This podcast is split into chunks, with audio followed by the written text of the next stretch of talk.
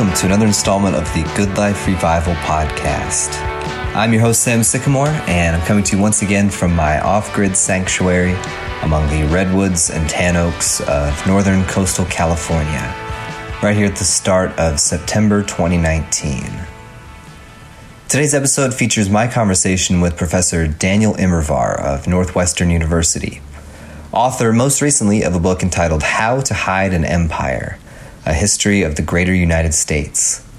This is one of the most fascinating books I've ever read, detailing the sordid history of the American Empire's non-state territorial holdings from roughly eighteen fifty through to the present day. Maybe this sounds like it's somewhat outside of my wheelhouse, and I will be the first to admit that I am no historian. Uh, but uh, I was delighted to speak with Professor Immerwahr and and give him my little podium uh, for the better part of an hour to uh, shine a light on some of the nearly forgotten stories of marginalized peoples and, and how they've been treated by a largely historically racist empire, you know, well out on the fringes beyond the mainland, where the colonizers' own ethical standards and laws often don't apply for various dubious reasons. It is a credit to Daniel's storytelling ability that what could have easily been a rather dry, authoritative text is instead a thoroughly engaging page-turner, and, and honestly, I, I was just blown away by pretty much every story that comes up in the book. So much more than he and I could possibly begin to discuss here. Um, but I know that our conversation is going to pique your interest in this topic. And uh, if you want to check out the book, How to Hide an Empire, stick around to the uh, back end of the show, where uh, I'll let you in on how you can get a free audio copy of the book, which doesn't involve Amazon. So that's cool. Uh, I think we can pretty much all agree that supporting Amazon is just kind of objectively a bad thing. But, you know, don't beat yourself up about it, man. Anyway, we will get into my conversation with Daniel Immerwahr right after this.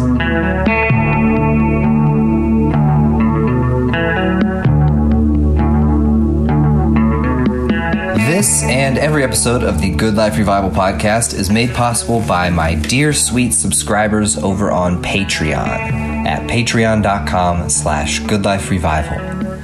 And I owe a special thanks this time around to new patrons Steve and Rob, both of whom had some really kind and encouraging things to say. And gosh, I'm seriously, I'm just so fortunate to be able to connect with folks like you who really deeply resonate with the things that I share here and who feel compelled to help me keep this little steamboat afloat. If you can imagine that this show is uh, maybe not a steamboat, but uh, more like a lecture series that I might give on top of a soapbox in like a, an old-timey kind of town square sort of situation. You know how people used to gather in like public spaces and talk to each other and stuff? Well, if that's what the podcast is, then Patreon is kind of like the hat that I would pass around uh, through the audience at the end end of the lecture, where people could toss in a couple bucks if, if you know, if you appreciate what you hear. And I can't remember if I announced this on the podcast or not, but earlier this summer, I, I guess you could say I sort of flattened the hierarchy over on Patreon, uh, so that now, no matter how much you pitch in, whether it's one dollar or one hundred dollars theoretically, uh, no matter how much you pitch in, everyone has access to all of the stuff that I share over there. I just felt so silly imposing this sort of hierarchy where, like, you get more if you give me more money, because that's not really how I wish the world would operate. So why am I doing that on my thing, you know? I would really prefer to just give you everything I have to offer in exchange for whatever you're able to send my way. So I hope you'll consider pitching in. Um, this, you know, Patreon is how this podcast can be somewhat viable for me to pursue as an intentionally underemployed weirdo. And your pledge at any amount is truly a huge morale boost for me. Honestly, I, I just appreciate you all so much.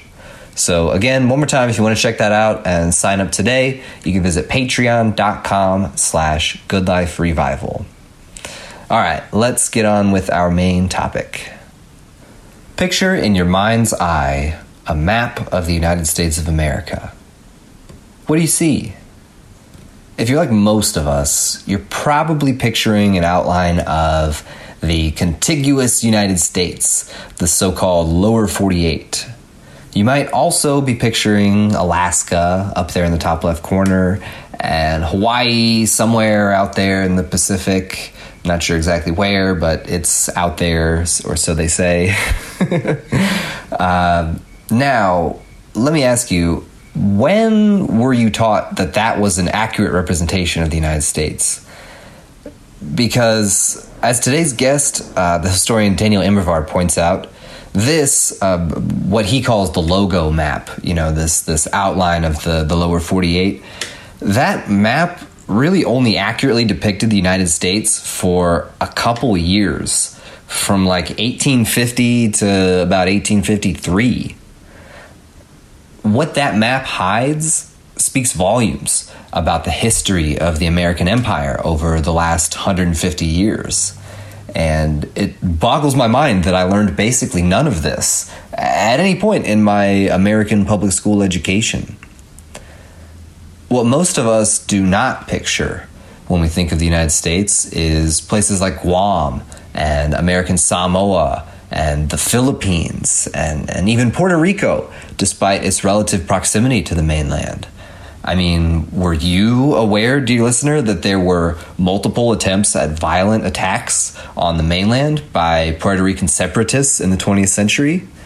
Because I never heard a word about any of that until I read this book. So why do you suppose that those separatists were so incensed by the U S government that they felt compelled to stage attacks on mainland politicians? Could it have something to do with the fact that they experienced what some might know as taxation without representation, something that Americans historically have not been big fans of, as I recall? Or could it have something to do with the literal attempts at genocide carried out against Puerto Ricans in the twentieth century by figures from the mainland who were not only not shamed or punished for their actions, but actually literally lauded as heroes, at least back home, where nobody would ever hear the stories of the atrocities that they committed in faraway territories? So again, why are these stories not told? Why is this stuff news even to the historians like Daniel Immerwahr, who make careers out of studying history? And why is America so reluctant to, to self-identify as an empire, like, say, the British Empire, which seemingly has no qualms about describing itself as such? After all, there can be no doubt that the United States is the most dominant global imperial force known to history. I mean, I don't think that's like a hot take, you know?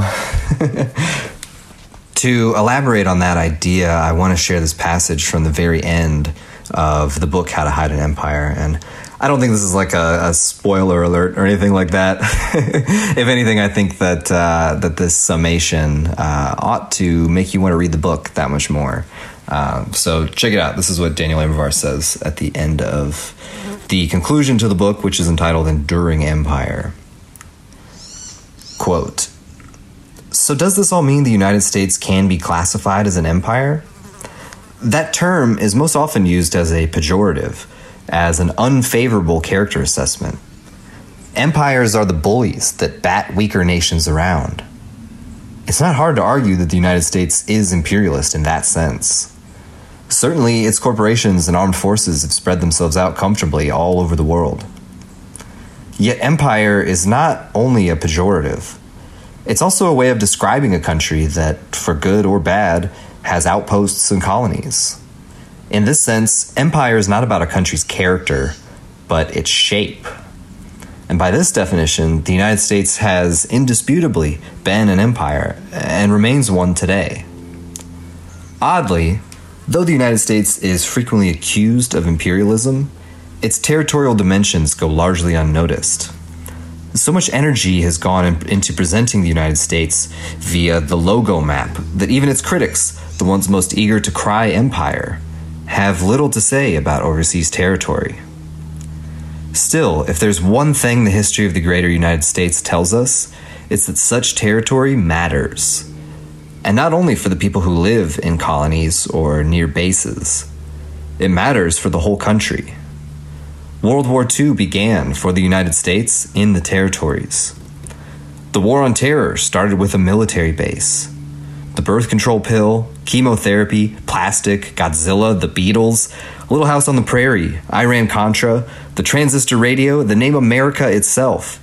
You can't understand the histories of any of these without understanding territorial empire. Territory still matters today.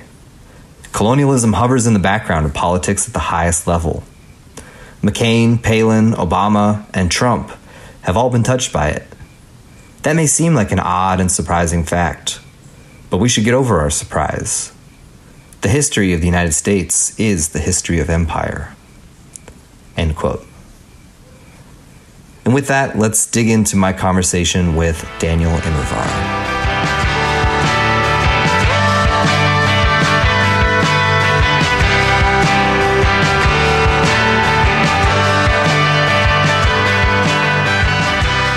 Daniel Immerwahr, thank you so much for joining me for this conversation. Um, yeah, yeah. Um, as I was saying just a minute ago, you know, I've, I've basically been living in your book for the last, gosh, probably month or more, um, and just singing its praises to anybody who will who will listen to me ramble about it for, for more than a few minutes. Um, I, you know, I, I feel like for me personally, I'm stepping way outside of my comfort zone in terms of the conversations that I usually have on this podcast. You know, I'm generally just rambling about nature and, and culture and, and lifestyle. Uh, but your book, How to Hide an Empire, has dramatically reframed the way that I view American culture. And I'm by no means a historian or even really much of a student of history, but I, I, I just so appreciate your immense effort to to tell the story of the United States, not from the perspective of, of the government and the military, but but in this case from the perspective of the people who've been subjected to our, our military and our legislative might over the last couple centuries. And I'm wondering, how did you end up pursuing this topic? You know, was there one particular event uh, or story from the book that sent you down this rabbit hole? Yeah, there was. Um, I had been, you know, I'm a historian and I'd, I'd been studying U S foreign relations. And I was working on a different book about uh, U S overseas development aid. And for that book, I, I had to travel to the Philippines, to Manila, to do some research. And, you know, look, I knew that the Philippines had been a colony of the United States for nearly half a century. I knew that, kind of. But, you know, there's like a difference between knowing something and really getting it and, and, and, and embracing its full implications. And I would say that I was in the knowing it but not totally contemplating it in all of its fullness category. And then I got to Manila. And, you know, I just looked around and I recognized a lot. You know, I was like, oh, this place has obviously been colonized by the United States. There's streets named after U S presidents. Uh, the transit system is based on, you know, surplus U S Army Jeeps. And, you know, then I would go to the Ateneo de Manila University, which is the sort of the Harvard of the Philippines. And I'd hang out there and I'd do my archival work. And I'd be surrounded by students, Filipino students, who would speak English with an accent that didn't sound too much different from mine. And suddenly it was like, the difference between reading the lyrics and hearing the music. And I was like, oh, right. Yeah, of course. The Philippines has been, in a complicated way, part of the United States. And I'm a U S historian, and somehow I hadn't really been talking about it like that. And when I talk about the history of the United States, this place had kind of slipped from my view. And and then, you know, immediately I, you know, I was living in California. I got back to California. I started like reading up on the Philippines. And then I was like, well, what about Hawaii? What about Alaska before it becomes a state? What about Puerto Rico, Guam, American Samoa? And suddenly, you've got, you know, I've got all these questions. And I realized that I'd been kind of teaching U S history wrong. I've been, I've been telling it wrong because the history that I've been teaching and writing about had been the history of just part of the country, the contiguous part. You know, if you mentally map the United States, that's the map you've got in your head. It's just that this sort of contiguous blob with, you know, Mexico and Canada on either side and the Pacific and the ocean, uh, Pacific and the Atlantic, uh, you know, on, on, on the left and the right of it. And, you know, actually that's not really what the United States looks like. In fact, th- that that familiar map you've got in your head, uh, that shape, that shape corresponds to the borders of the country for only three years of its history. There are three years of U S history where that's the right map. Uh, and every other year, either, you know, up until the mid nineteenth century, because the United States was smaller than that map as we uh, often have it, or more importantly, after the uh, mid nineteenth century when it was larger because it had overseas territories, uh, the, the United States looked differently than that map that we've all got in our heads. So I realized I couldn't just keep telling and teaching U S history as the story of what happens in that map, because that's not the how the country actually looks. Mm, yeah, it's it's so fascinating. Uh, I'm I'm really relieved to hear that uh, even the uh, U S historians uh, have, have this sort of murky idea of, of the history of the Philippines and, and these these out, outer territories. You know, I, I I suppose I learned in school at some point that the Philippines were an American colony at one point in time, but I was still surprised when it when it came up in the book. It was sort of like, it was one of those moments where I'm like, oh yeah, I guess that was the United States for a while. yeah, yeah. Uh, what what really amazed me as I was reading the book was was just how frequently I had that feeling of like, oh my God, I, I can't believe I didn't know this. Like, I can't believe this never came up in, in any history class I, I ever sat through. You know, like the the events in World War Two, what, what we call the attack on Pearl Harbor, was was in truth this series of, of coordinated attacks on several of America's territorial holdings in the Pacific. And as you demonstrate through this story and, and many others in the book, it, it kind of forces you to keep asking, who is America and, and where is America and why?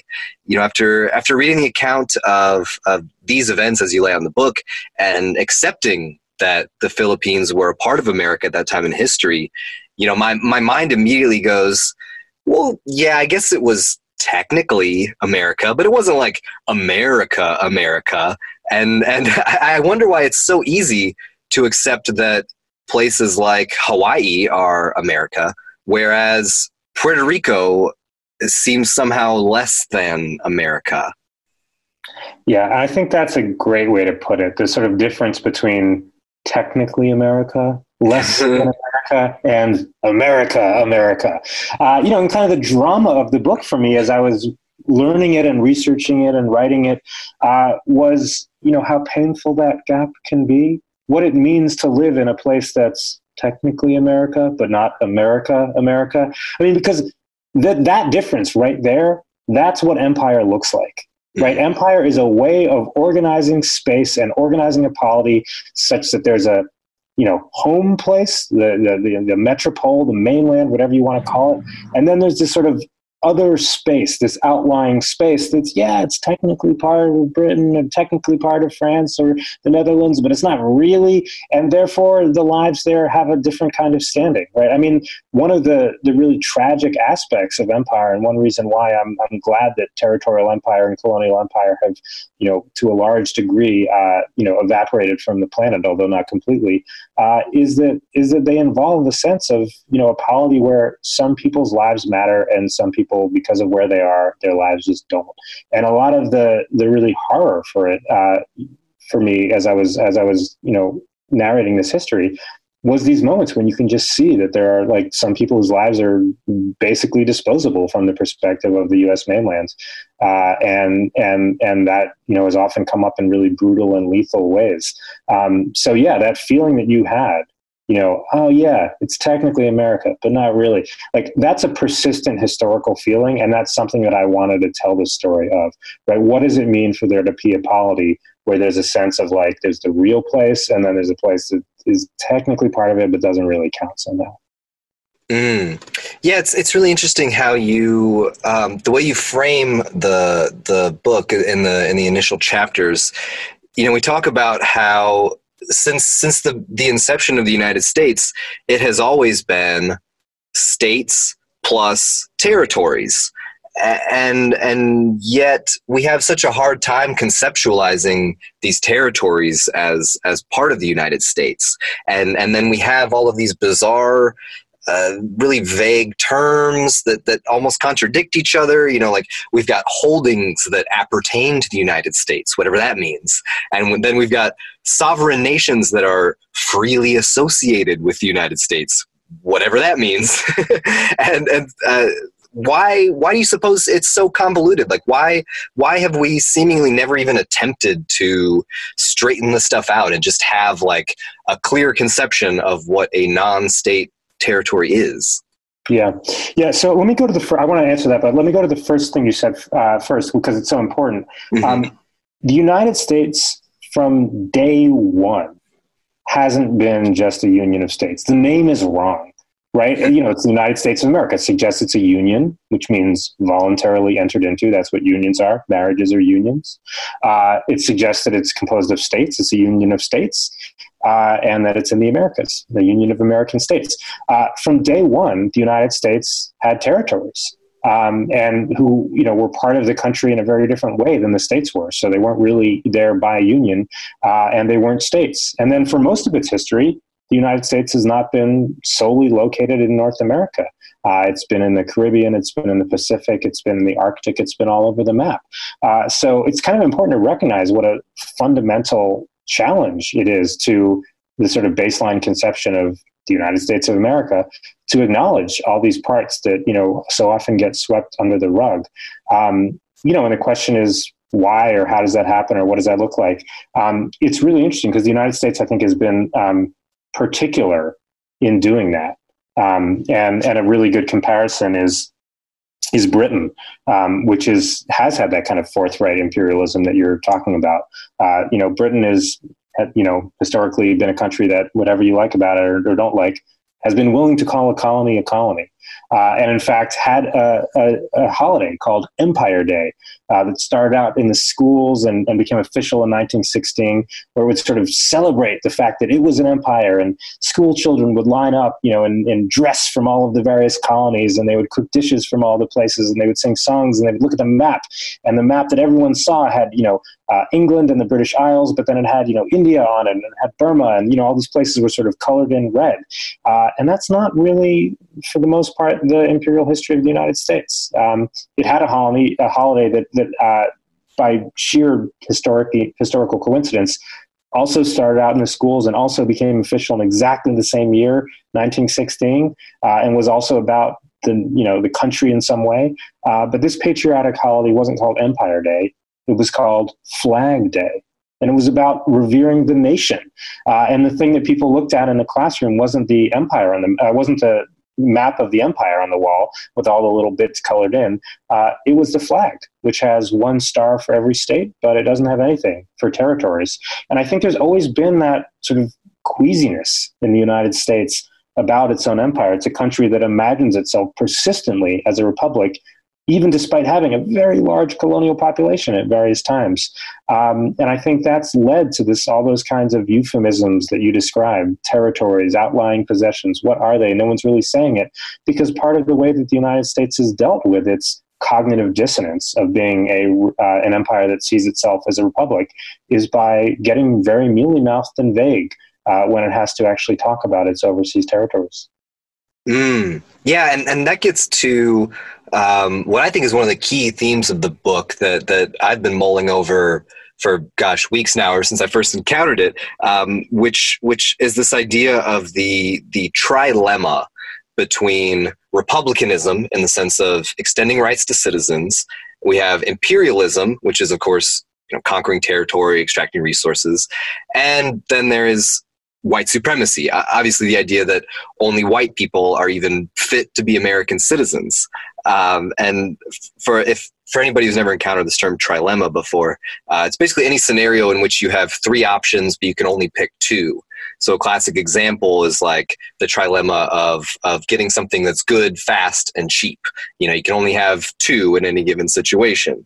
And and something that I find routinely frustrating and and depressing is how quickly some people will attempt to dismiss our country's racist history as like, well, yeah, maybe we used to be awful, but then there was like, you know, civil rights movement and, and yada, yada, yada. And we fixed all that stuff because we concluded that we didn't want to be racist anymore. But it's clear when you dig into the history of the laws and, and rulings put into place with Amer- with regard to America's offshore holdings, it's it's clear just how this this baseline white supremacist agenda is just kind of baked in. You know, it's it's encoded into our laws, and and quite a bit of it survives to this day. You know, it's it's never been overturned or even really scrutinized. And at this point, I'm thinking particularly of the Insular cases and, and how they relate to the Supreme Court's ruling in the case of Plessy versus Ferguson. Um, so I'm hoping, would, would you be willing to explain what the Insular cases are and, and how they relate to Plessy versus Ferguson? Sam, I thought you'd never ask. yeah, yeah, this is my favorite topic, or one of them. Uh, so, um, At the end of the nineteenth century, so the United States had, had uh, already had a long history of um, expanding and within North America, within the North American continent, and um, taking new lands, making them territories, uh, displacing or dispossessing indigenous inhabitants, filling those lands with white settlers, and then upgrading them eventually to states. That was kind of the basic pattern of U S empire in the uh, for much of the nineteenth century. But at the end of the nineteenth century, um, partly because it ran out of land in which to do that, um, the United States uh, started eyeballing large populated overseas territories uh, like the Philippines, uh, like Puerto Rico, like Cuba was a potential uh, colony of the United States, although it never became one.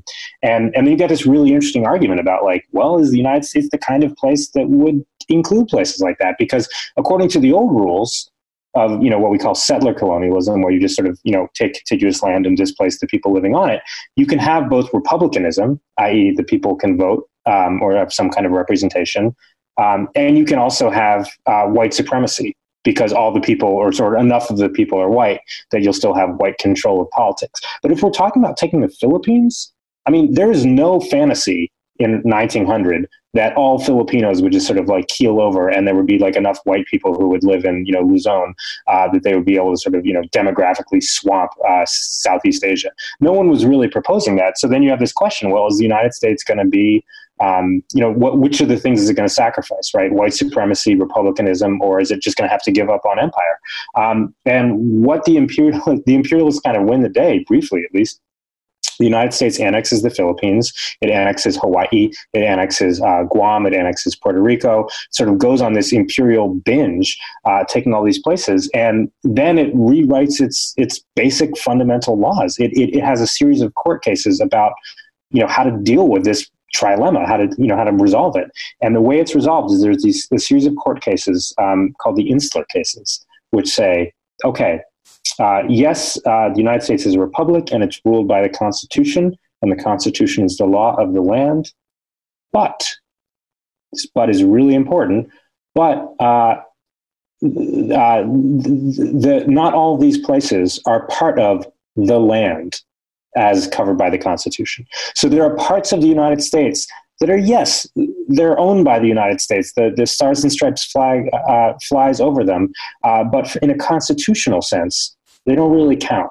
Uh, they're not really part of the thing. At least they're not covered by the Constitution. They're not fully covered by the Bill of Rights.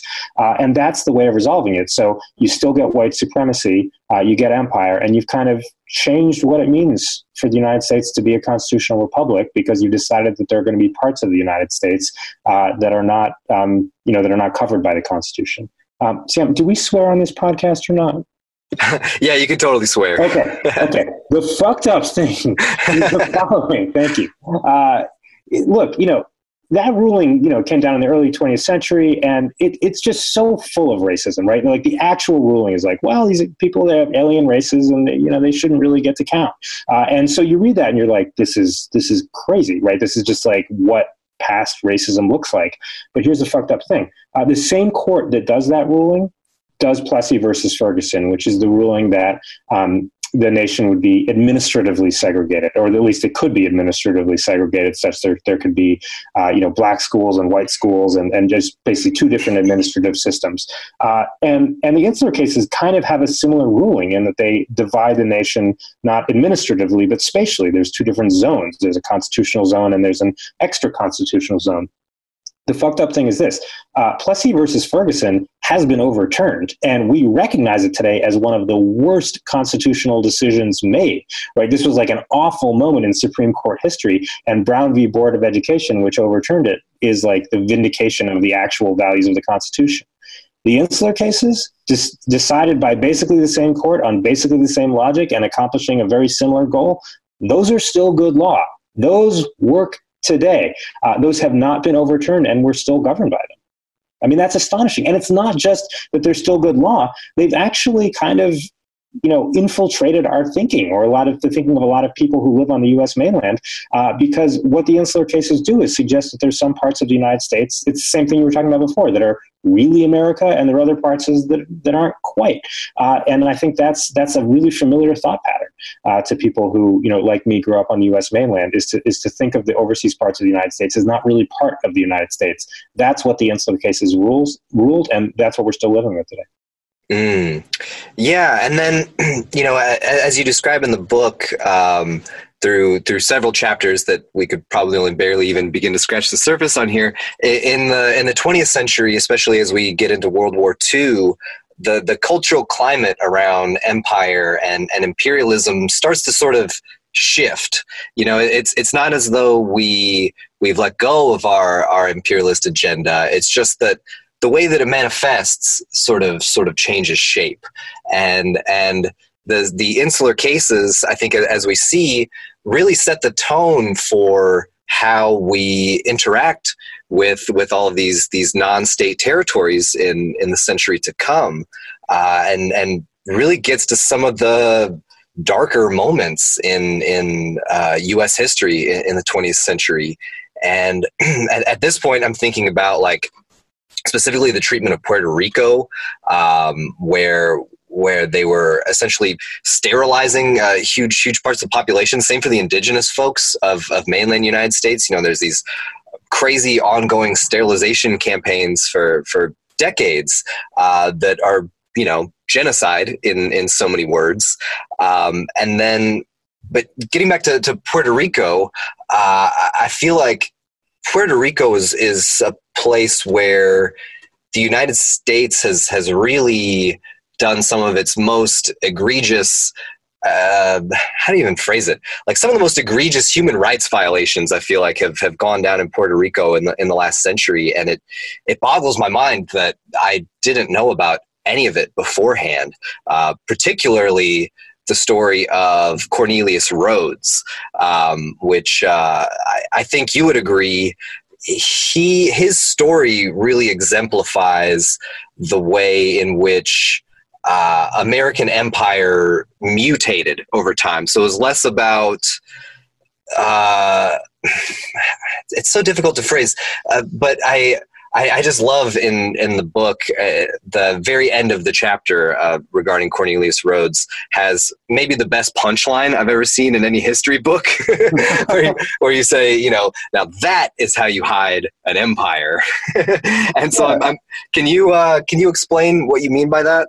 Yeah, so let's talk about Cornelius Rhodes. Oh, God, this guy's amazing. Um, so, uh, okay, so Puerto Rico had, in all kinds of ways, you know, had served as a sort of laboratory for the U S mainland. And that's the kind of thing that can happen when you have this extra constitutional zone, a zone where people's lives don't really have the same standing, where if, you know, things go wrong and people complain, their complaints aren't going to get as far.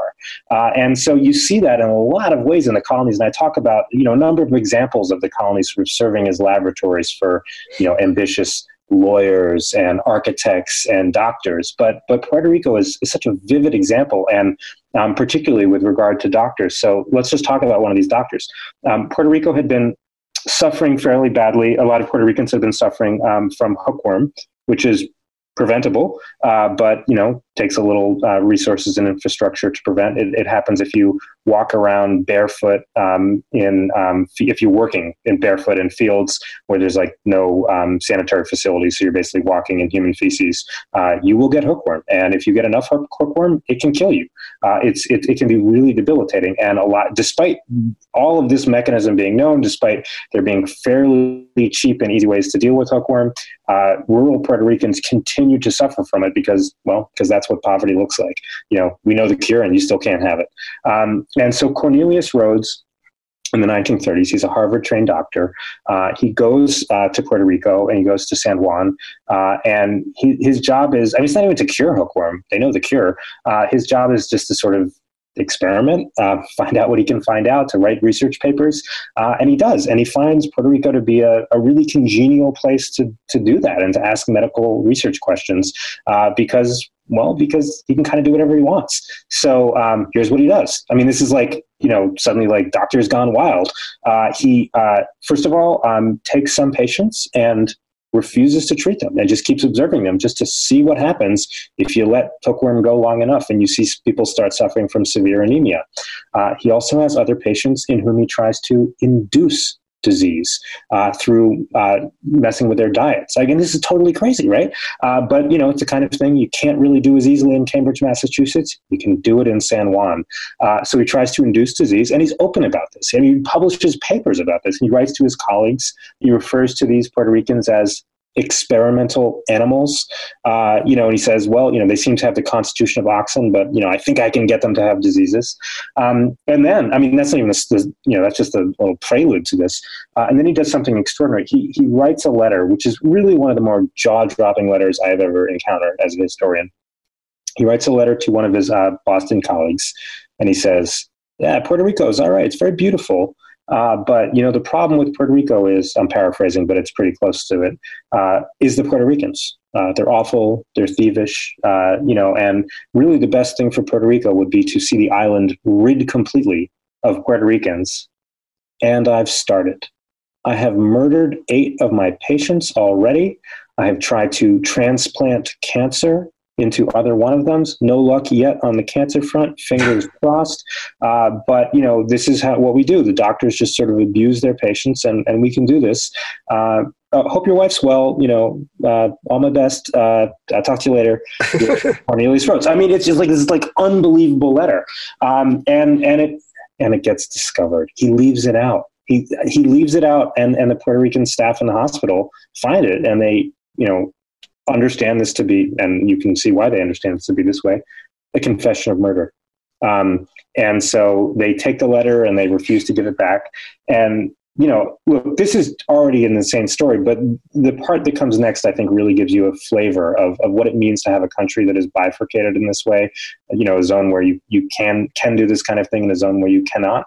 Um, it becomes public, and Cornelius Rhodes deals with this by just leaving. He just goes back to New York, because what happens in San Juan, from his perspective, stays in San Juan. And it becomes an issue. Um, how could it not be an issue in Puerto Rico?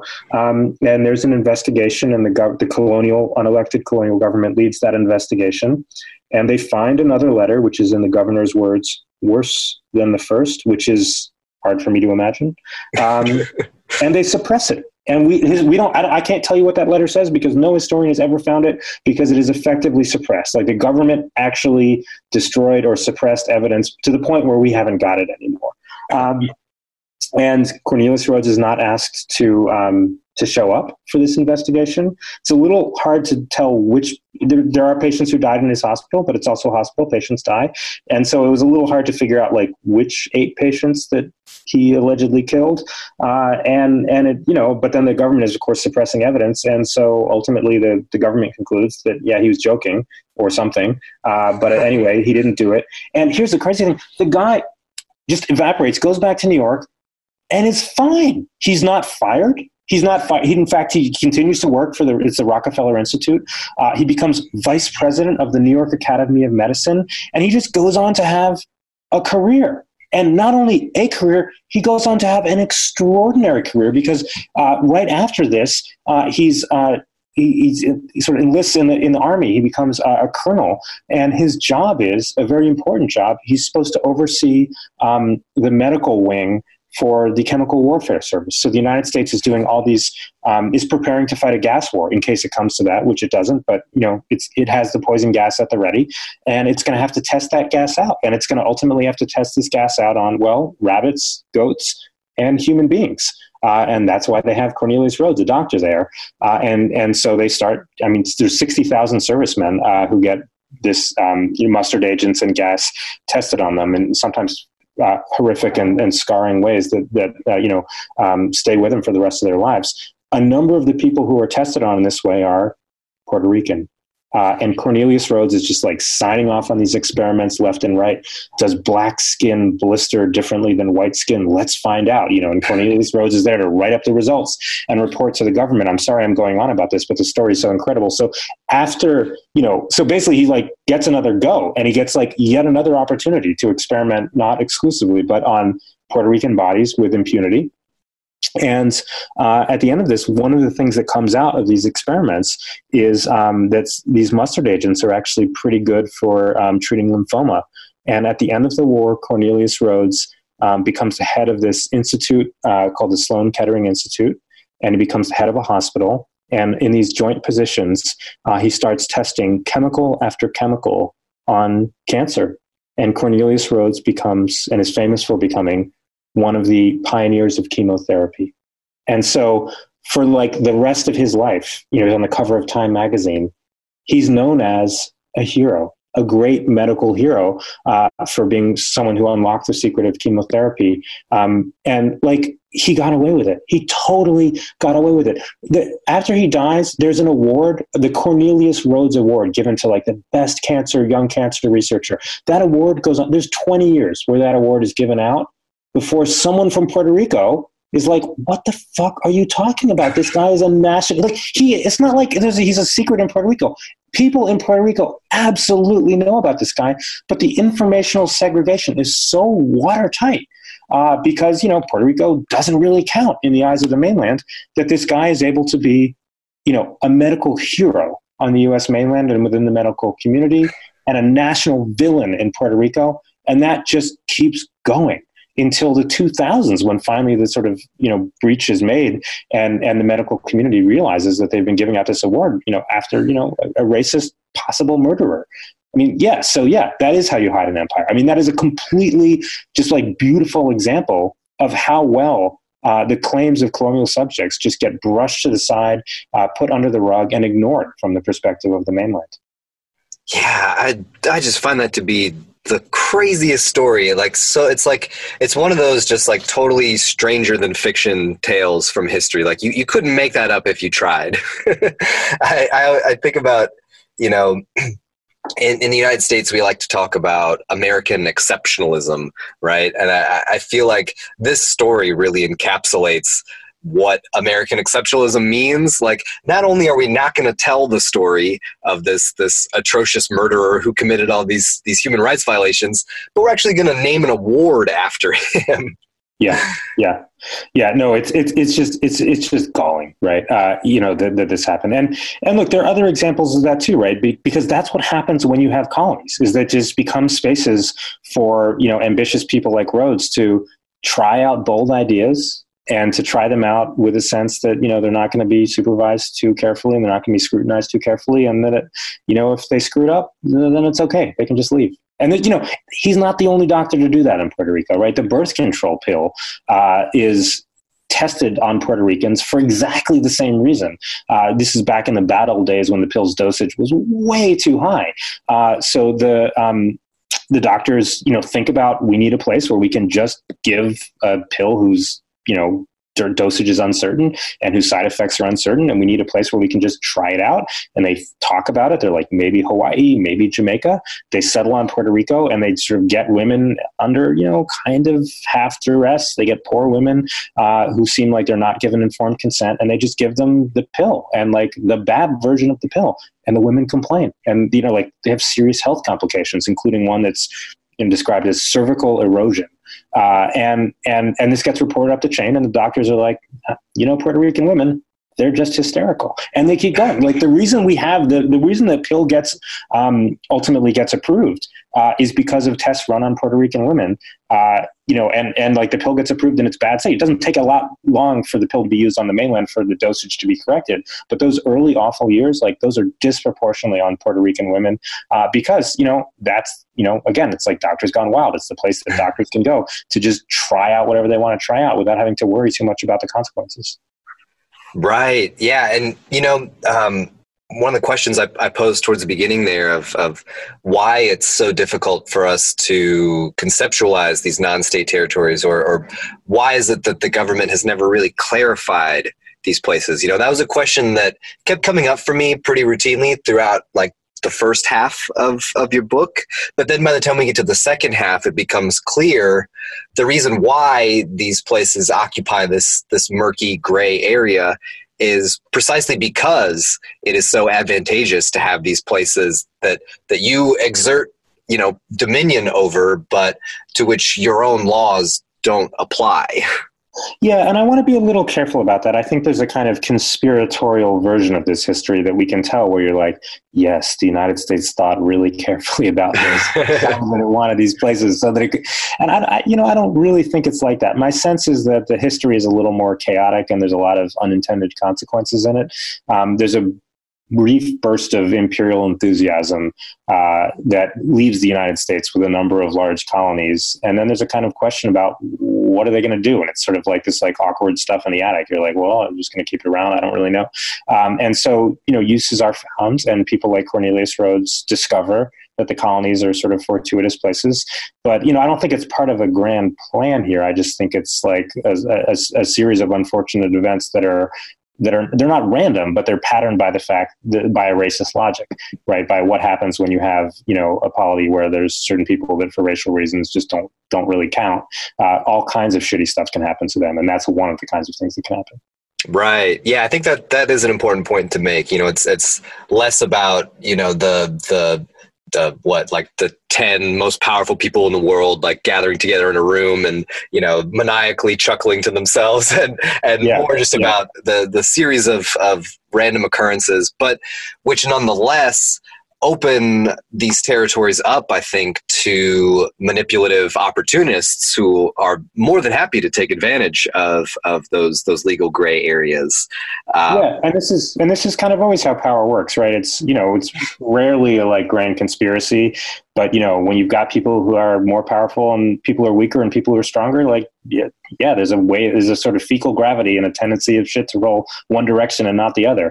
And what's just really important to recognize in the United States is that there's a legal structure and a spatial structure and a historical structure that, that is all behind this, that, that gives you uh, these zones, that part of the country where they're really important. I mean, partly because they are, um, you know, laboratories and sacrifice zones, a lot of really important stuff happens in them, uh, but they don't really ping on the radar of mainlanders. Uh, and, and so those places are both really historically important and also, uh, you know, in sort of central places where history gets made. And I try to, you know, make that case in the book, uh, but also, you know, places where, you know, they tend to bear the, uh, the, the, the butt end of history more often than not. One thing I, I was thinking about quite often in, in this book is, as I was reading this book, is, you know, we, we see these events in history that have played out in the last, you know, one hundred, two hundred years. And And as I mentioned before, we, we we tend to think of it as like, oh, that's how that's the way things used to be. But yeah. It's not like that anymore. Like we we we fixed all that stuff, and and then we get to the topic of nine eleven and the events that transpired uh, as a result of nine eleven, and and and so there, there's a there's a question I really want to ask if you'll if you'll indulge me. Sure. Uh, As uh, I, I want to take on the perspective of myself as like a sixteen, seventeen year old who's just beginning to become like politically conscious and is trying to make sense of, of world events. And, and that question is, why is Guantanamo Bay? Yeah. Yeah. Why is Guantanamo Bay? Yeah. Uh, well, look, I mean, that's another really good example of, you know, uh, something that's not really the result of a large, you know, more than spanning more than a century long conspiracy. Uh, it's that Guantanamo Bay is just is like yet another one of those spaces. Uh, the United States claimed it um, as a sort of complicated result of the war with Spain that it had in eighteen ninety-eight, uh, where it occupied Cuba and then uh, at sort of at the price of leaving Cuba, it held on to under a very long-term and very favorable lease, uh, this one area of Cuba, Guantanamo Bay. So you get this weird thing, especially after the Cuban Revolution, where you have a Cuba is like outright hostile to the United States. The United States is outright hostile to Cuba. But the United States is also leasing a little part of Cuba, and it continues to lease a little part of Cuba. In fact, uh, Washington sends uh, would send Fidel Castro the checks every year, and Fidel Castro would refuse to cash them. And just like I just imagine this drawer where these like checks up every year, and Fidel Castro is like, mm, mm, you, "You're not legitimately here." So anyway, so there's this little spot, right? And and you know, on the one hand, you could think, "Who cares?" Right? It's just this like weird little anomalous spot, but you know. One thing that kept coming up for me in my book is that, that those places matter. Those places are really interesting spots because all kinds of things can and do happen on them. Uh, and so there's a long history of, of various uses for Guantanamo Bay. But what happens after nine eleven is that the um, the Bush administration has this conversation. They're like, we would like to do illegal things. Or actually, sorry, let me clarify. The Bush administration is not having a conversation about doing illegal things. They want to do things that are illegal in most places, and they want to do them legally. Uh, you know, we, we think of the Bush administration as being sort of defiant of law. Actually, they're quite solicitous about law uh, and on staying just on the right side of it. And so the idea is that um, Guantanamo Bay is a place over which the United States has exclusive uh, and um, sort of unimpeded jurisdiction. So it can do, it can physically do anything it wants. But Guantanamo Bay is leased uh, from Cuba, and therefore is technically Cuba and not the United States, uh, and therefore it is in a different it's a different kind of legal gray zone as the actual colonies, but it's it's a similar sort of thing. And what that means is that U S treaties do not apply there, the U S laws don't apply there, so that the United States it's it's it's essentially a foreign country. Uh, legally, it's a foreign country, even though it's it's effectively uh, not. And so it's exactly that kind of ambiguity Uh, that the Bush administration sort of figures out and then seizes upon uh, as it as it takes Guantanamo Bay as a place where it can um, in, indefinitely detain people without trial, right? Because it couldn't do that in Wyoming. Uh, or if it did, it would have to answer a lot more questions. Guantanamo Bay, because it's technically foreign, is the kind of place where you can do that. And this is just a, a reminder that these little, sometimes quite little, uh, spots of, of sort of incomplete or weird uh, jurisdictionality is where the shit goes down for the because of because of the weirdness of them. One of the one of the things I found so fascinating, I, I guess it's the second to last chapter in the book where you're you're talking about the the history of, of Osama bin Laden and the events leading yeah. up to to nine eleven, and you know I I can remember I, I guess I was fourteen or fifteen when when uh, when nine eleven went down. And I remember the the ongoing conversation that Americans were having about like what is what is this guy's motivation? You know, what does he what does he want from us? Why does he hate us so much? Why do they hate us? Yeah. And, yeah, and right. The answer was always, well, they hate us for our freedoms. Yep. and and that like obviously like even as a fifteen year old, I'm like, well, that's bullshit. But like I, I could never I could never track down the the real reason. And it seems almost crazy in retrospect that that answer is so elusive, because when you when you understand the the context in in which Osama bin Laden came up, uh, it's I it's I don't want to say that I, I sympathize necessarily. I don't think that's the right word for how I feel about Osama bin Laden, but I it's absolutely comprehensible. I yeah, I absolutely understand his motivations. Yeah. So let's talk about this. Okay, so it's not just the colonies, the sort of large populated colonies of the United States, which it has held and still holds five of them today, in which millions of people live. Uh, it's not just those that have been obscured. They're not the only form of empire that has been hidden. Uh, there's also, uh, you know, these sort of little point-like uh, enclaves, um, outposts, uh, military bases, islands, um, you know, all, all sort of, you know, uh, outside of the states and, and peppered around the world. So, you know, how many foreign military bases does the United States have? We don't know, because that number is secret. Uh, there's a very uh, sharp anthropologist, David Devine, who's just, just like really just doggedly tried to count and using like news reports.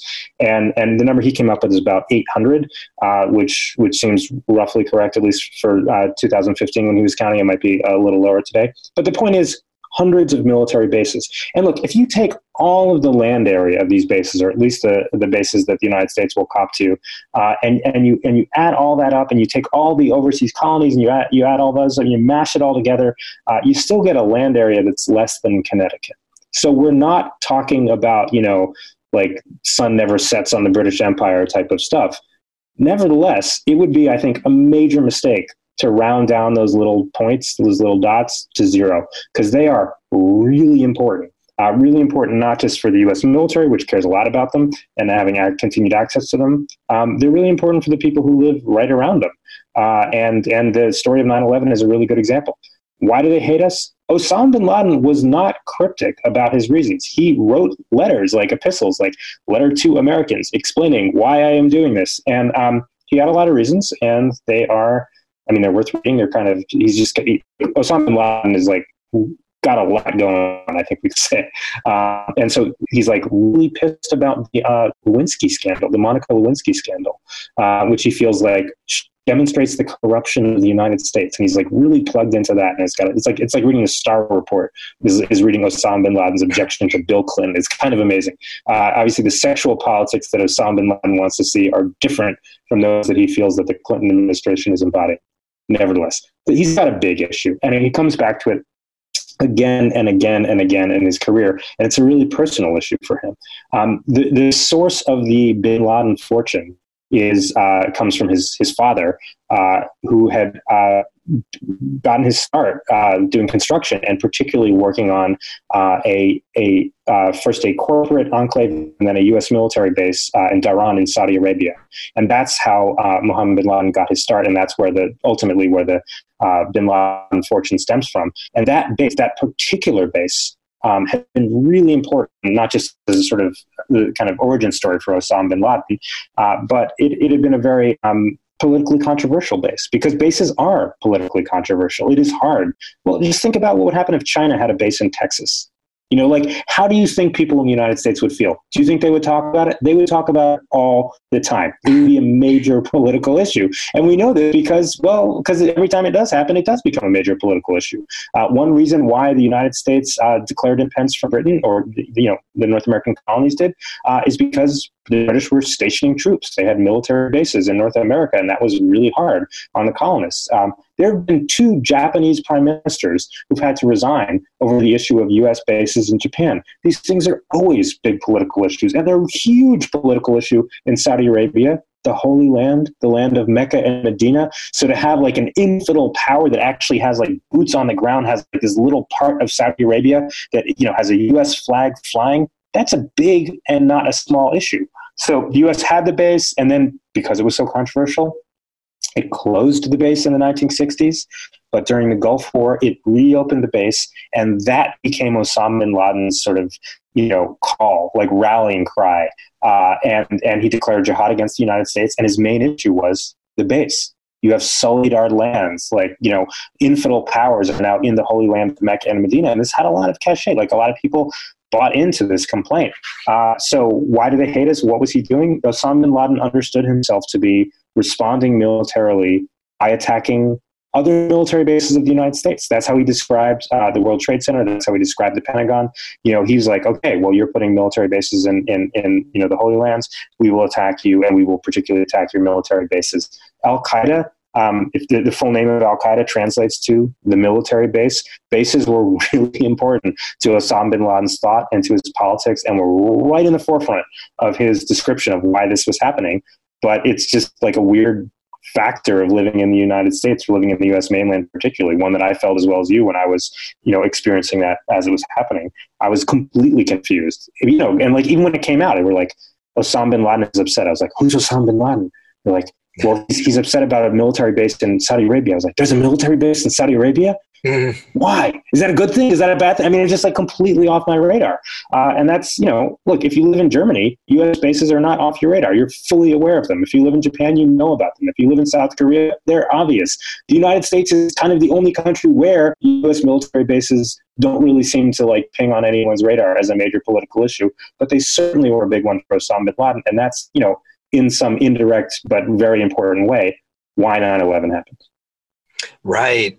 Um, one of the one of the quotes that you bring up in the book that I found particularly fascinating in this context is um, uh, was Donald Rumsfeld, where he says something to the effect of, well, we're not colonizers because we're not interested in acquiring your territory anymore. Yeah. And I, I feel like that, that just speaks volumes about the ways in which our imperial, our imperialist agenda has, has mutated over time. Yeah, so it's important to talk about this, right? So, you know, in the nineteenth century and in the first half of the twentieth century, the United States was kind of playing by the old playbook, which is that when you get more powerful, you get bigger and you take colonies, and that's what you get to do. Uh, and after World War Two, the United States did something interesting, which is that it's not that it got rid of all its colonies, it still has some, but it, it transitioned to having these these dots, these points. It's having a, what I call a pointillist empire. Uh, and, and to the point where, you know, this came up with the Bush administration a lot because they were always getting accused of imperialism, right? Like Rumsfeld and Cheney and all those guys and, and Colin Powell.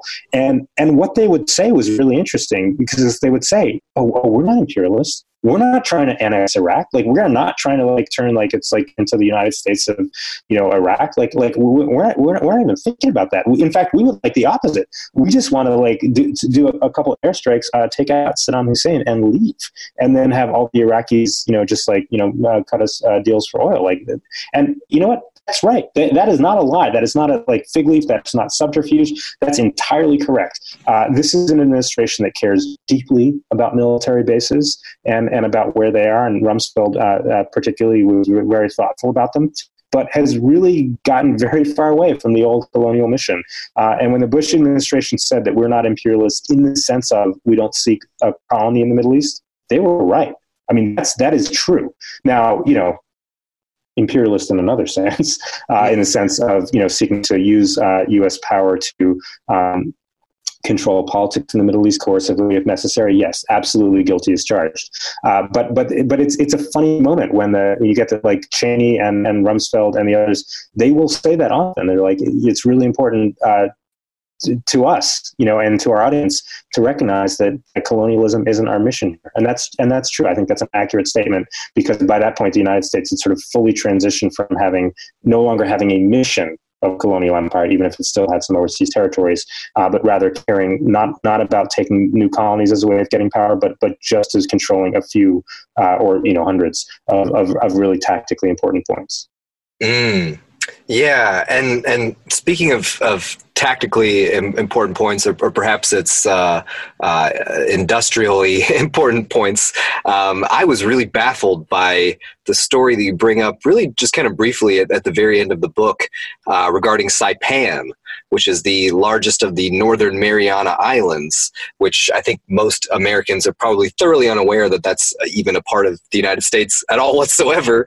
Yeah. And It, it seems like you could probably write an entire book just about the events that, that transpired there in the last couple decades. But I think it offers us a, a perfect example, again, of, of how America's imperialism has, has mutated over time. You know, we have uh, Representative Tom DeLay, who, who describes Saipan as a perfect petri dish of capitalism, which, which for me, as as someone who is, let's say, a very harsh critic of capitalism, I hear that phrase and and I, all these alarm bells just start going off immediately in my head. Like, oh my God, what what kind of horror show have we created here to to have described it as like the, the perfect petri dish of of capitalism? So what what happened in in Saipan? Yeah, Saipan it is the economic Guantanamo Bay. It's, it's a very similar kind of place in that it's a place where uh, different rules apply and different things can be done, and therefore it becomes really important. So here's what happened. Uh, by the nineties, it, it, it started to dawn on people that uh, the a lot of the clothes that were sold, retailed in the United States by like Abercrombie and Fitch and J. Crew were being stitched in Saipan. And Saipan is a beautiful Pacific island that is not really close to a lot of the outlets, you know, not really close to a lot of the places where the clothing was being uh, sold. And it also not really close to the uh, labor supply because a lot of the people doing the stitching were um, Chinese or uh, South Asian workers who were like hauled over to Saipan at great expense. And then they work in sweatshops there, stitching clothes. And you're like, why is this happening? This makes no sense. Saipan should just be like a tourist destination. It should not be this sw- sweatshop hub of, of the entire U S garment economy. Uh, and the reason is this, uh, is that uh, because of the insular cases, so Saipan is part of the Northern Commonwealth of the Northern Mariana Islands, which is one of the five uh, current inhabited uh, overseas territories of the United States. Um, but because of the Uh, aforementioned insular cases, uh, Saipan is not fully covered by federal law or by the Constitution. And so what that means is this, is that um, Saipan is um, uh, not covered by U S um, labor laws, and so it doesn't have uh, federal minimum wage. Um, it has uh, different provisions about immigration and, and guest workers and who can work there under what conditions. Um, the uh, workplace safety uh, monitoring is much more relaxed in Saipan, was much more relaxed in Saipan, and yet, never, despite all of that, from a trade and tariff perspective, Saipan nevertheless was still the United States. So people could work there for well under minimum wage, under, you know, very different kind of visa conditions, and uh, with without a lot of uh, you know, federal oversight, and they could stitch garments that would still nevertheless be made in the U S A. And so just this like one point where all of that could come together was really valuable. And suddenly you just see a lot of the economic sort of activity in the in the garment industry just collecting on this dot, because it's the place where it all kind of lines up. So, um, you know, it's it's kind of extreme. And like by the time the report got out of the sort of, you know, economic exploitation that's happening on U S soil, uh, there was a bipartisan effort in Congress to shut this loophole down somehow. And you, uh, and you, you can do it by shutting down the trade part of it, or shutting down the labor law exemption, or something. There's about there's like five ways to close the loophole, because it, it only exists because, you know, it's got like all those five uh, things concurrently running. Uh, but there's one lobbyist who is like the Wayne Gretzky of congressional obstruction, is really good at keeping this loophole open. And he does it by flying congressmen on key committees, including Tom DeLay, and their families out to Saipan for like snorkeling and golf, and in a number of cases visiting the um, you know uh, brothels of Saipan, where a lot of you know underpaid workers are also working. Uh, and like just by this, he is he manages to keep this loophole going for for an, uh, just a, you know like you know like a, probably you know five to ten years longer than it might otherwise have, have, have been going. Um, and, and I only mention this uh, lobbyist because he's kind of an amazing guy. Um, He is. He becomes through this. He becomes a kind of expert on loophole lobbying. Like he's the John Yoo. John Yoo is the Bush administration lawyer who latches onto Guantanamo Bay. He becomes a sort of economic John Yoo, and he figures out all these spaces uh, that are really good for this kind of thing. So Indian reservations, he works there. Uh, he works on uh, Puerto Rico. He works on Guam, uh, and and and he becomes actually like the best paid lobbyist in Washington. He doesn't do any uh, Fortune five hundred companies. He's just doing loopholes, uh, and that's enough to turn him into not only the best paid lobbyist in Washington, the most notorious one.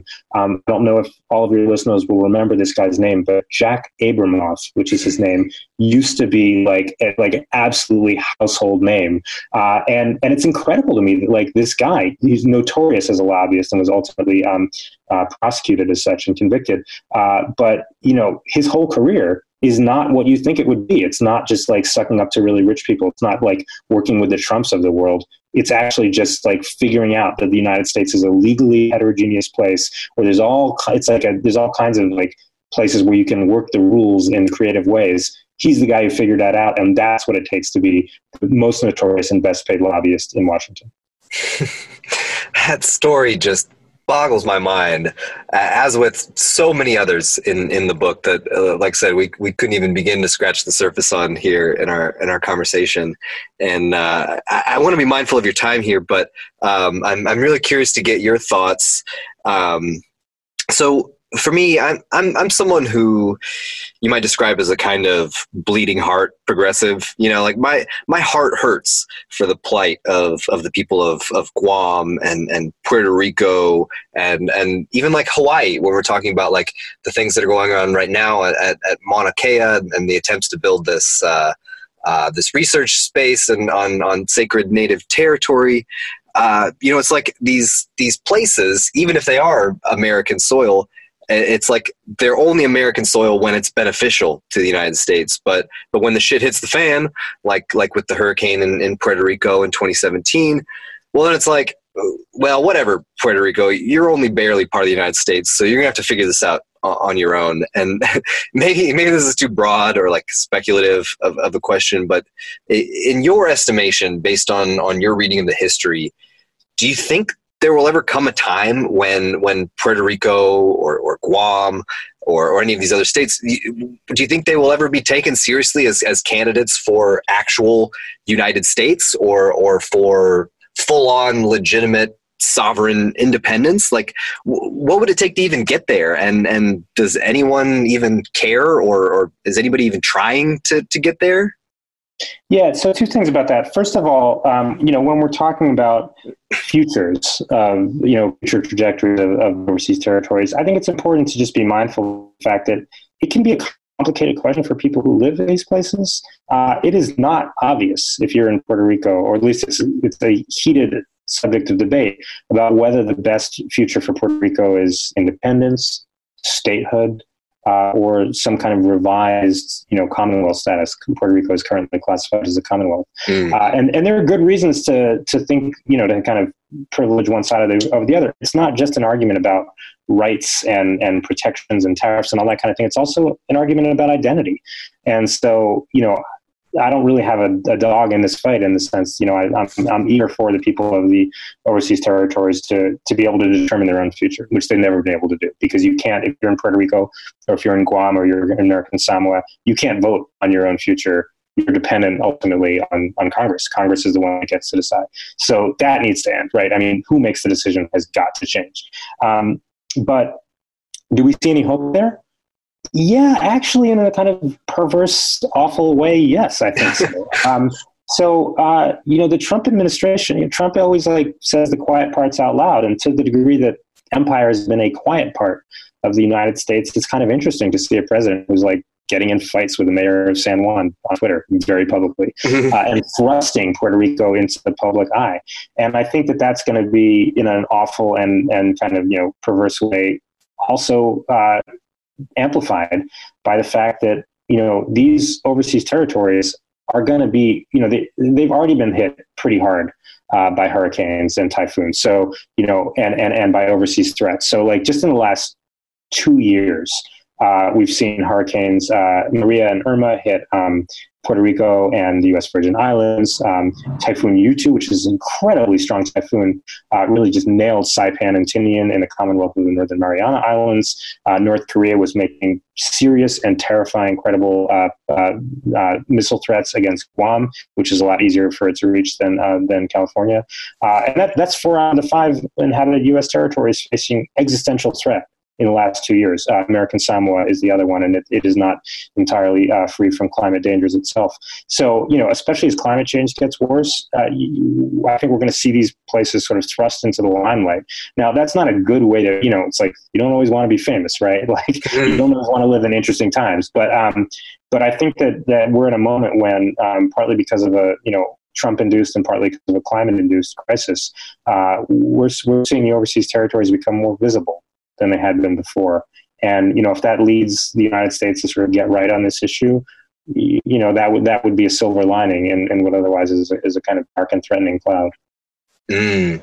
Yeah, I, I, I appreciate that perspective. I feel like whatever the future may hold, it's it's certainly the case that it's got to start with with visibility. You know, there's the, the line you bring up, I guess, from uh, uh, West Side Story, where they say, yeah, nobody knows in America, Puerto Rico's in America. Yeah. and, and yeah, like it, reading your book, I, I, I was totally clueless about all of, of the history that you, you lay out in, in across, you know, several hundred pages. I had never heard essentially any of these stories. And like, I, I feel like because I now know the history, I, I can't help but care about Puerto Rico and Guam and American Samoa and all the rest, just because I, I have now connected with, with those stories. You know, I, I feel like, you know, you mentioned before, like we don't really have skin in the game, but it's like, uh, uh, you know, my, my heart goes out to those people in a way that it could not possibly have before, because I just, I was totally unaware of their stories. Yeah. Yeah. No, I mean, I felt this way as a, as a researcher, right? I mean, so, you know, you, you got the book as a reader, I got it as a writer, but you know, all that, a lot of that stuff I just, you know, had only peripherally been aware of or hadn't known at all, uh, you know, eight years ago, nine years ago when I started researching this. So, um, yeah. And, and I had, I had a similar feeling. It was a lot of stuff. I was like, once you see it, you can't unsee it. Um, you know, it, it felt to me like I was just seeing, you know, a country that I knew f- familiarly and knew intimately in a new light. And I was like, oh God, like I, like there's this whole dimension that I've been missing. And, and it's been, you know, it's, it's like one of those paradigm shifts where you're like staring at a picture of a rabbit and suddenly it's a duck. And like, now I'm seeing, now I can't, now I can always kind of see the duck from now on. Um, so yeah, it's, it's, it's, it's been, it's been, it was a sort of transformative shift for me, um, to, to recognize, you know, the, the, not only just like the, the claims and, you know, that people living in Puerto Rico, the colonized people have, have to make, and people living near military bases, but just the, the like the centrality of them too. Like, it's hard to tell U S history without talking about these places, because this is where a lot of stuff happens. Um, and, and, and, you know, once I kind of like got all that in view, it's hard for me to go back and, and keep talking about U S history in the same sort of way that I've been teaching it and, and, and thinking about it for years. Yeah. Yeah, absolutely. Um, Yeah, let's. I, I've got my fingers crossed that uh, that your book, um, and hopefully the work of, of other scholars in, in this area, um, will act as a as a corrective to, you know, this the centuries of, of just not even telling these stories at all whatsoever. And yeah, I, I really can't thank you enough for for doing doing the hard work of, of getting these stories out, and, and also of, you know, coming on and, and talking to me about them here. Yeah, it's a pleasure. And let me just say in closing, um, you mentioned other scholars, and that's important to mention. Uh, you know, I was, you know, for me, this felt like a way to gain a new perspective on U S history. I am not the first historian and not the first writer who's done this kind of stuff. So, you know, if anyone picks up my book, you know, flip through the notes, you will find just, you know, volumes, shelves full of really excellent scholarship and really excellent histories uh, about, you know, military bases, about colonies, about about imperialism, and, you know, there, there, there, there, there's a whole library there that you can dig into, and and I, I you know, it, you, you'll be happy when you do. Yeah, yeah, no doubt. Well, Daniel, thank you again so much. I'm I'm so glad we were able to connect and and have this conversation. An absolute pleasure, Sam. Thanks so much. Yeah. Cheers.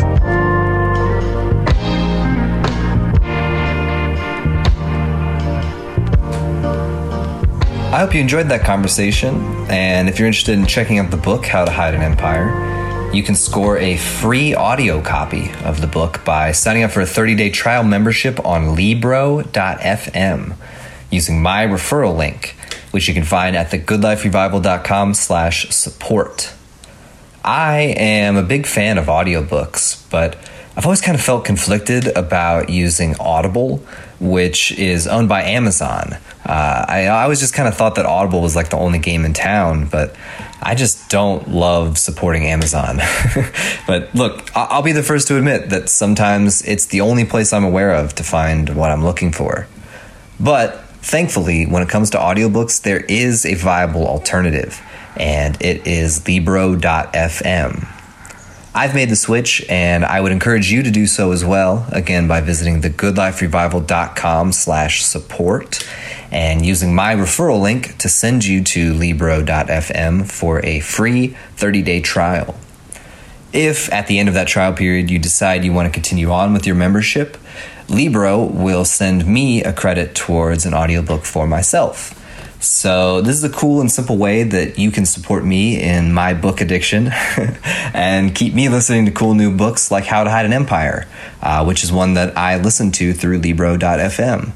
Uh, and then maybe hopefully after I listen, uh, you know, I can go talk to the author and then tell you about the book like I've done here with this episode. uh, so... Please help me help you find out about cool new books and authors by signing up with Libro dot f m. And one more time, you can find my referral link for a thirty-day trial membership at thegoodliferevival dot com slash support. You will also find that link as well as other related resources in today's show notes located at thegoodliferevival dot com slash podcast slash sixty-seven. I hope that this conversation might encourage you to dig deeper into the stories of historically marginalized peoples who occupy the fringes of our society and our empire. And, and I hope you'll take the time to critically consider how and why the American empire has chosen to define different groups of people as others over time, and, and how this carries over into the present day. You know, who gets to decide whether a giant telescope should be built on sacred ground in Hawaii, and why? on what grounds do we define someone as fully American versus versus less than American? You know, what are mainland values versus non-mainland values?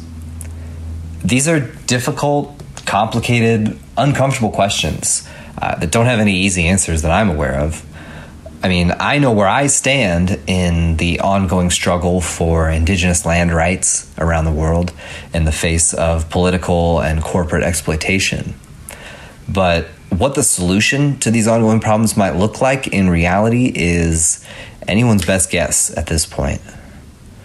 What I know for certain is that whatever comes next has to stem from a baseline sense of compassion and empathy for our fellow humans. Forget race or nationality or, or mainland values, but just a baseline giving a shit about the well-being of people who are inextricably bound up in the history of America through the oppression and exploitation that they suffered and continue to suffer for the supposed benefit of, of those of us on the mainland and our almighty economy. And, and we cultivate that compassion by listening to them and their stories. History demonstrates to us again and again how easy it is for colonizing forces to otherize groups of people on the basis of completely superficial characteristics for the sake of political and or economic gain. The tapestry that Daniel Immerwahr so elegantly weaves with How to Hide an Empire illustrates how America's imperial agenda has has been going strong since day one. Uh, you know, it's it's never stopped. it's it's just shifted and, and mutated in some really fascinating and often mind-boggling ways all around the globe over the last two centuries.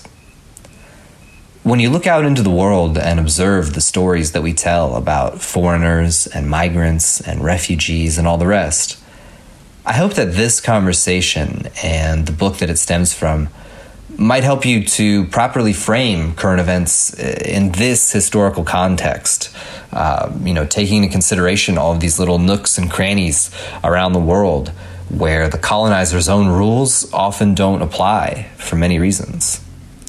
What the empire hides from its own subjects speaks volumes about its character. So how do we characterize the American empire? Well, how you feel about it probably comes down to how much you know about those stories that it doesn't tell you. And if you are not counted among those who have been historically oppressed on the fringes of society, then it's up to you to seek out those stories for yourself. Thanks for listening to this episode of the Good Life Revival podcast. If you'd like to hear more conversations like this one, please let me know. Your feedback really, truly matters to me.